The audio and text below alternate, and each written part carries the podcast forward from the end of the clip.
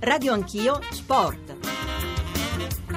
9.36, terza ed ultima parte di Radio Anch'io Sport. Di nuovo buongiorno da Riccardo Cucchi, da Filippo Corsini. Non è il primo episodio. Intimidazioni, dialoghi a volte favoriti dalle società, eh, minacce, maglie sfilate per ordine degli ultra. A Foggia, e parliamo di Lega Pro, si è raggiunto un livello se possibile ancora più alto e più grave, un'aggressione di stampo quasi squadristico nei confronti dei giocatori del Foggia. Eh, più tardi parleremo anche con il presidente del Foggia Lucio Fares che ci racconterà meglio i fatti. Adesso invece vogliamo capire perché, perché possono succedere, perché succedono queste cose. Buongiorno a Damiano Tommasi, presidente dell'Associazione Calciatori. Buongiorno Tommasi. Buongiorno. Perché è possibile, è possibile che ultra eh, si possano concedere violenze di questo tipo? Perché è possibile in Italia, secondo lei? Perché purtroppo è, è, reputato normale che quando non arriva il risultato ci sia da punire chi il risultato non l'ha ottenuto. E c'è chi usa metodi più o meno eh, accettati, c'è chi usa metodi inaccettabili, però il concetto di punire chi perde è abbastanza diffuso non solo tra i tifosi purtroppo. Ma lei risulta a me no, poi magari lei mi smentirà, che in Europa ci siano atteggiamenti di questo tipo simili a quelli che si purtroppo registrano in Italia? È un caso troppo italiano. Eh, bisogna vedere, dopo si guarda sicuramente ai campionati ai quali dovremmo tendere, questi episodi non, non sono riconosciuti, riconoscibili come normali e, e di fatto insomma sono, se ci sono delle meteore o comunque delle delle eccezionalità, eh, può accadere ma sicuramente non c'è l'abitudine che una squadra che va male o una squadra che non ottiene il risultato sul campo debba ottenere e avere una punizione, sia un ritiro punitivo piuttosto che aggressioni o intimidazioni come purtroppo accade sempre più spesso o comunque accade sempre e già questo è, un problema. Alberto Cerruti, l'obbligo di vincere è quello che i tifosi in qualche modo vorrebbero imporre ai calciatori, che sono esseri umani, che possono avere una giornata storta, possono giocare bene, possono giocare male. È un elemento culturale molto grave, molto pericoloso, insidiosissimo. Sì, è molto grave, ma penso che in Italia ci sia l'aggravante ehm, costituita dal fatto che certi ultra si ritengano padroni, cioè che vogliano loro imporre ai giocatori quello che devono fare, quindi quando perdono devono chiedere scusa, eh, devono avere dei confronti, quest'anno c'è stato un caso particolare anche dei confronti dei giocatori dei dirigenti dell'Inter con degli ultras, ecco questo c'è soltanto in Italia e Damiano Tommasi lo sa, io credo che l'associazione calciatori genitori possa e debba fare molto in questo senso anche nell'opera di prevenzione e, chiedo a, Damiani, a Damiano che, che saluto se, eh, se voi come associazione calciatori avete i mezzi per cercare di prevenire, perché quello che è successo a Foggia sicuramente sarà stato preceduto da minacce, quindi purtroppo noi vediamo l'ultima fase di questo brutto fenomeno, ma poi ci sono delle fasi precedenti. Come potete prevenire? Ecco, avete le possibilità, i mezzi o dovete chiedere aiuto a qualcuno? Lì è un fenomeno che non, non si può combattere, di sicuro eh, ci stiamo impegnando per far passare l'idea perché come ho detto prima è, è, troppo diffusa l'idea che sia normale essere contestati quando si perde anche tra i calciatori e soprattutto tra i calciatori. Quindi chi in primis dovrebbe ribellarsi ancora non è convinto che, che dopo aver perso tre partite di seguito non sia comunque normale avere eh, persone che, che che ti insultano, che minacciano e che rischiano di, di rendere la tua, la tua professione eh, sotto la lente di ingrandimento in maniera anche poco letale. Insomma, cito un episodio di Terni dove tre giocatori si sono visti colorare la macchina sotto casa in tre punti diversi della città prima di una partita apparentemente nulla di grave in realtà è, sono messaggi che non devono far parte del nostro mondo, della nostra professione. E qui eh, riguardo soprattutto l'area professionistica anche se questi episodi purtroppo ci sono nel mondo dilettantistico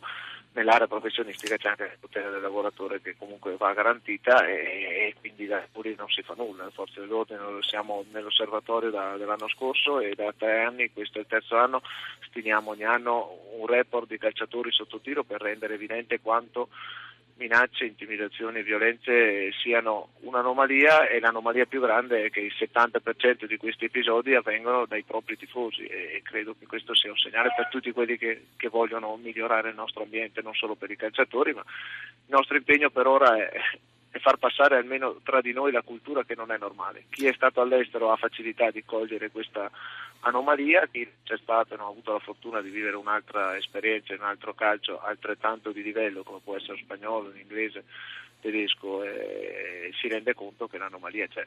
Tommasi, buongiorno. Eh, le volevo chiedere, in, sugli episodi di Foggia la Lega Pro ha condannato ovviamente tutti questi episodi con un duro comunicato. Eh, so che le partite di questo fine settimana hanno anche preso il via con 5 minuti di ritardo per protesta. Questa è l'iniziativa della Lega Pro. Potrebbero esserci iniziative da parte vostra, da parte della, dell'Asso Calciatori?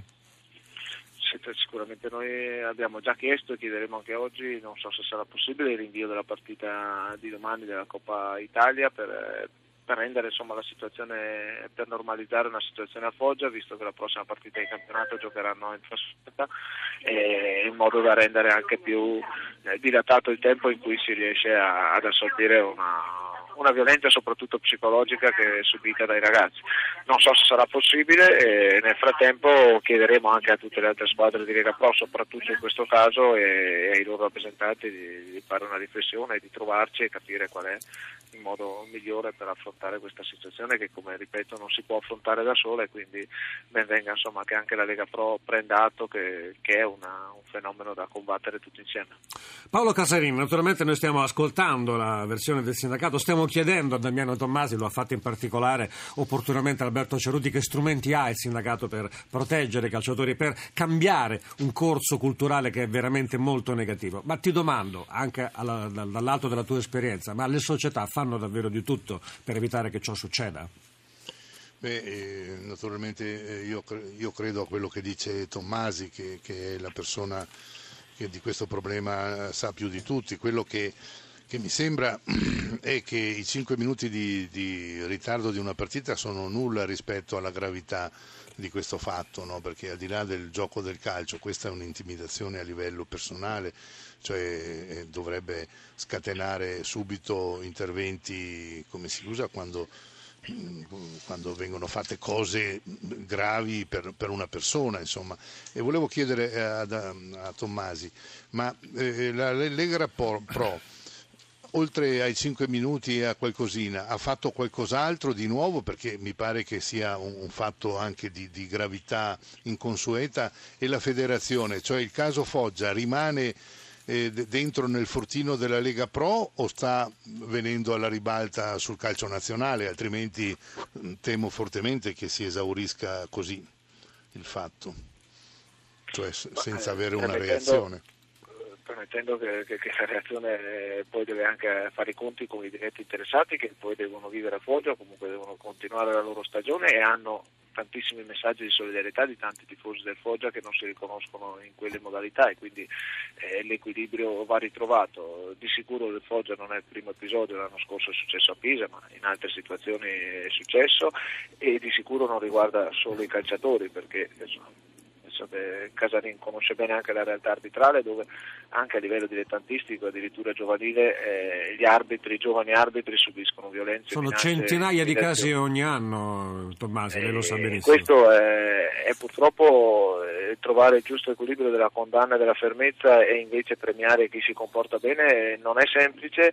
L'anomalia per quanto ci riguarda, soprattutto ad altissimo livello, che abbiamo cercato di quale abbiamo cercato di porre un freno, non so se avete notato ieri il fenomeno, l'episodio di Biglia,